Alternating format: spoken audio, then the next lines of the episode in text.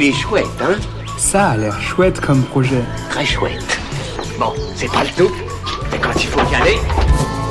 Ce que je trouve vraiment chouette, c'est d'être inspiré par des gens passionnés qui nous donnent envie de vivre des expériences. Aujourd'hui, je vous présente le projet de Anton, Aurélia et Agathe. Anecdote plein la carriole ou comment nous avons traversé la cordillère des Andes avec notre fille d'un an. Un carnet de voyage de 152 pages et film documentaire de 40 minutes.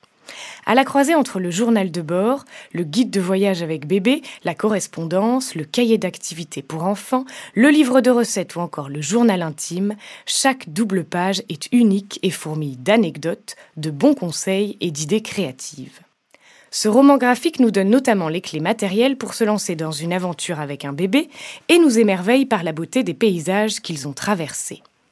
Pour soutenir ce projet et recevoir le livre, rendez-vous sur la campagne Ulule Anecdote plein la carriole avant le 30 juin. Il est chouette, hein? Il est très chouette ce projet, oui.